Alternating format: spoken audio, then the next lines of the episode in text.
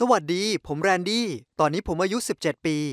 แต่เรื่องราวที่ผมจะเล่าให้คุณฟังนี้มันเกิดขึ้นเมื่อไม่กี่ปีที่ผ่านมา ตอนที่ผมอายุแค่ 13 ปี ตอนนั้นมันเป็นช่วงเวลาที่ยากและก็แย่ที่สุดในชีวิตของผมเลย ผมขอเริ่มต้นเล่าเรื่องการเสียชีวิตของเพื่อนที่สนิทที่สุดของผมก่อนแล้วกันนะ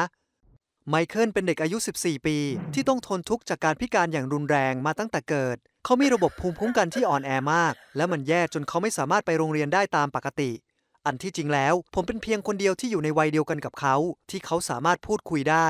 ไม่ใช่แค่เราที่เป็นเพื่อนกันเท่านั้น แต่พ่อแม่ของพวกเราก็ยังสนิทสนมกันมาตั้งแต่ที่เราเริ่มต้นเป็นเพื่อนบ้านกันด้วย จนใครๆแถวนั้นต่างคิดว่า พวกเราเป็นครอบครัวเดียวกัน พวกเราใช้เวลาวันหยุดทุกวันด้วยกัน และผมก็มักจะไปนอนค้างที่บ้านของไมเคิลบ่อยๆ เราเหมือนเป็นพี่เป็นน้องกัน และถึงแม้ว่าผมจะมีเพื่อนคนอื่นๆ ที่โรงเรียนก็ตาม แต่เขาถือว่าเป็นเพื่อนที่สนิทที่สุดในชีวิตของผมเลยก็ว่าได้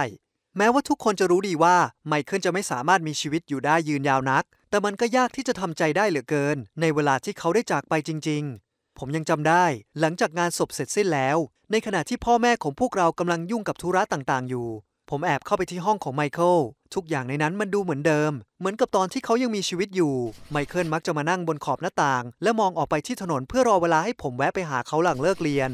วันนั้นผมเลยนั่งอยู่ที่นั่น และพยายามจดจำรายละเอียดทั้งหมดของมิตรภาพระหว่างเรา ผมไม่รู้ด้วยซ้ำว่าเผลอหลับไปตอนไหน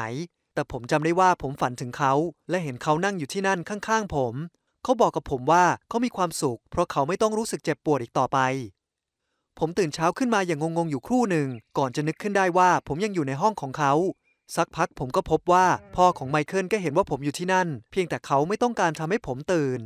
ผมไม่รู้เหมือนกันว่าทำไมคนถึงพูดกันว่า เวลาจะช่วยเยียวยาทุกสิ่ง ผมว่ามันไม่จริง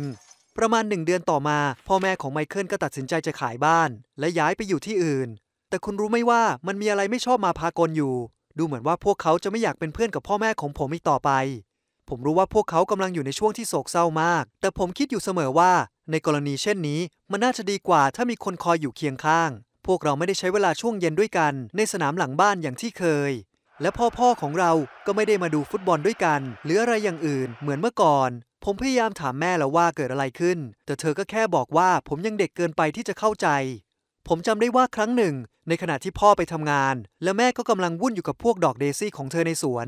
จู่ๆแม่ของไมเคิลก็แวะมาพอเธอเห็นว่ามีผมอยู่แค่ลำพังคนเดียวในห้องครัว เธอจึงเดินข้ามมานั่งข้างๆ และเริ่มถามเรื่องทั่วๆ ไปเกี่ยวกับโรงเรียนและอื่นๆ ช่วงขณะนั้นผมรู้สึกราวกับว่า พวกเรายังคงเหมือนเดิมเหมือนไม่มีอะไรเปลี่ยนแปลง แต่แล้วพอแม่เห็นว่าพวกเรากำลังคุยกัน เธอก็รู้สึกโมโหมากๆ และพูดกับคนที่เป็นเพื่อนที่ดีที่สุดของเธออย่างหยาบคายว่า อย่ามายุ่งกับพวกเรา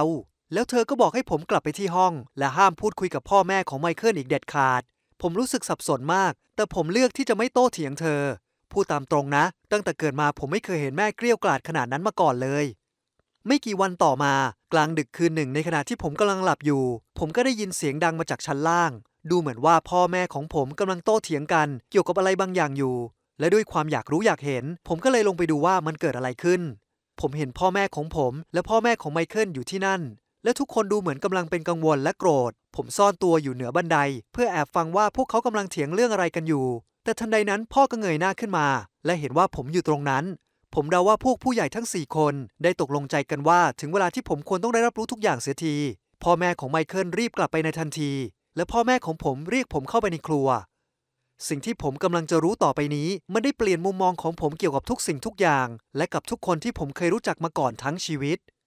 พ่อกับแม่บอกผมว่านานมาแล้วแม่ของไมเคิลได้ให้กำเนิดเด็กชายอีกคนหนึ่ง โดยที่ก่อนหน้านี้เธอและสามีของเธอ มีลูกชายที่ป่วยอยู่แล้ว พวกเขาพยายามรับมือกับการดูแลลูกชายทั้งสองคนอยู่เป็นเวลาเกือบหนึ่งปี แต่แล้วพวกเขาก็ต้องประสบกับปัญหาทางด้านการเงิน พวกเขาไม่รู้ว่าควรจะทำอย่างไรต่อไปดี และในตอนนั้นก็เป็นช่วงเวลาเดียวกันกับที่พ่อแม่ของผม ได้ซื้อบ้านหลังที่อยู่ข้างกับพวกเขาพอดี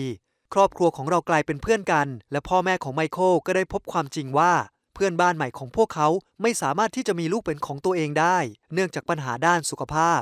นั่นจึงทำให้พวกเขาตัดสินใจยกลูกชายคนเล็กให้เป็นบุตรบุญธรรมของเพื่อนบ้าน และทุกอย่างก็เป็นไปตามที่พวกเขาได้วางแผนไว้ ทั้งสองครอบครัวมีความสุขด้วยกัน ไม่เพียงแค่แชร์รั้วบ้านด้วยกันเท่านั้น แต่ยังแชร์ลูกชายด้วยกันอีกด้วยแต่แล้วเมื่อไมเคิลเสียชีวิตลง และพ่อแม่ของเขาตัดสินใจย้ายไปอยู่ที่อื่น พวกเขาต้องการให้ลูกชายคนที่สองไปอยู่กับพวกเขาด้วย และนี่หมายความว่าเด็กคนนั้นจะต้องรู้ความจริงเสียที แต่ทว่าพ่อแม่บุญธรรมของเขากลับเป็นฝ่ายที่ยังไม่พร้อมกับเรื่องนี้ ตอนแรกผมยังไม่ทันเข้าใจด้วยซ้ำว่า เรื่องนี้มันเป็นเรื่องของผม คงเป็นเพราะว่าผมยังงวงเงียอยู่ มันเป็นไปไม่ได้ที่พ่อกับแม่ จะไม่ใช่พ่อแม่ที่แท้จริงของผม แต่กลับกลายเป็นว่าเพื่อนบ้านของเราต่างหาก ที่เป็นพ่อแม่ของผมตัวจริงผมหมายถึงใช่ ครอบครัวของพวกเราสนิทสนมกันมาก และไมเคิลกับผม เราก็เป็นเหมือนพี่เป็นน้องกัน แต่เดี๋ยวก่อนนะ ใช่เราเป็นพี่น้องกันจริง ๆ แล้วตอนนี้มันกลับกลายเป็นว่า ผมเพิ่งสูญเสียพี่น้องร่วมสายเลือดของผมไป ผมรู้สึกสับสนไปหมด แน่นอนว่าพ่อแม่ของผม เออ หมายถึงคนที่ผมอยู่ด้วยน่ะ พวกเขาพยายามทำให้ผมใจเย็นลง และพยายามสรรหาคำพูดมาอธิบายทุกอย่าง แต่ผมไม่สามารถหยุดร้องไห้ได้เลย สิ่งเดียวที่ผมต้องการในตอนนั้น ก็คือการที่ไมเคิลยังมีชีวิตอยู่ เพื่อที่เราจะได้หนีไปให้พ้นพ้นจากพวกผู้ใหญ่ขี้โกหกพวกนี้ แต่แล้วเมื่อเวลาผ่านไปชีวิตของผมกลับมาสู่สภาพปกติอีกครั้ง พ่อแม่ของไมเคิลคือผมขอเรียกพวกเขาแบบนั้นก็แล้วกันนะ พวกคุณจะได้ไม่ต้องสับสน ในที่สุดพวกเขาก็ขายบ้าน และย้ายไปอยู่ที่อื่น และครอบครัวที่ซื้อมันก็มีลูกชายที่อายุรุ่นเดียวกับผม และเราก็กลายเป็นเพื่อนกัน ในที่สุดผมก็รู้สึกโล่งใจ เพราะผมคิดได้ว่า โลกนี้ไม่มีอะไรที่ยากไปกว่าการมีชีวิตอยู่ในความไม่แน่นอน นับตั้งแต่นั้นผมได้พูดคุยเกี่ยวกับทุกสิ่งทุกอย่างกับพ่อแม่ของผม และพวกเขาก็พาผมไปพบกับนักจิตวิทยาเด็กอยู่ราวๆสองสามเดือน พูดตามตรง ถ้าผมเป็นพวกเขา ผมก็อาจจะทำแบบนั้นเหมือนกัน และผมจะพยายามเก็บมันเป็นความลับให้นานที่สุดเท่าที่จะทำได้หลายปีแล้วที่พวกเราไม่ได้ติดต่อกับพ่อแม่ของไมเคิลเลย แต่แล้วเมื่อสองสัปดาห์ก่อน จู่ๆผมก็ได้รับจดหมายจากออสเตรเลีย มันส่งมาจากพวกเขา และมันก็เป็นจดหมายที่ยาวที่สุดที่ผมเคยเห็นมาในชีวิต สรุปแล้วมันคือคำขอโทษจากพวกเขาสำหรับทุกสิ่งทุกอย่าง และเล่าถึงชีวิตของพวกเขาในซิดนีย์และความหดหู่ใจของพวกเขาที่ต้องอยู่ห่างกับแม่และพ่อของผม พวกเขาขอร้องให้พวกเราสามคนไปเยี่ยมพวกเขาที่นั่น และพวกเขายังสัญญาอีกว่าจะซื้อตั๋วให้ทันทีที่เราเลือกวันเดินทางได้แล้ว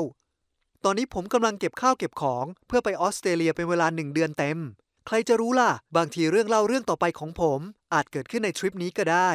แล้วพบกันเร็วๆนี้ และอย่าลืมกดไลค์และกดติดตามด้วยนะครับ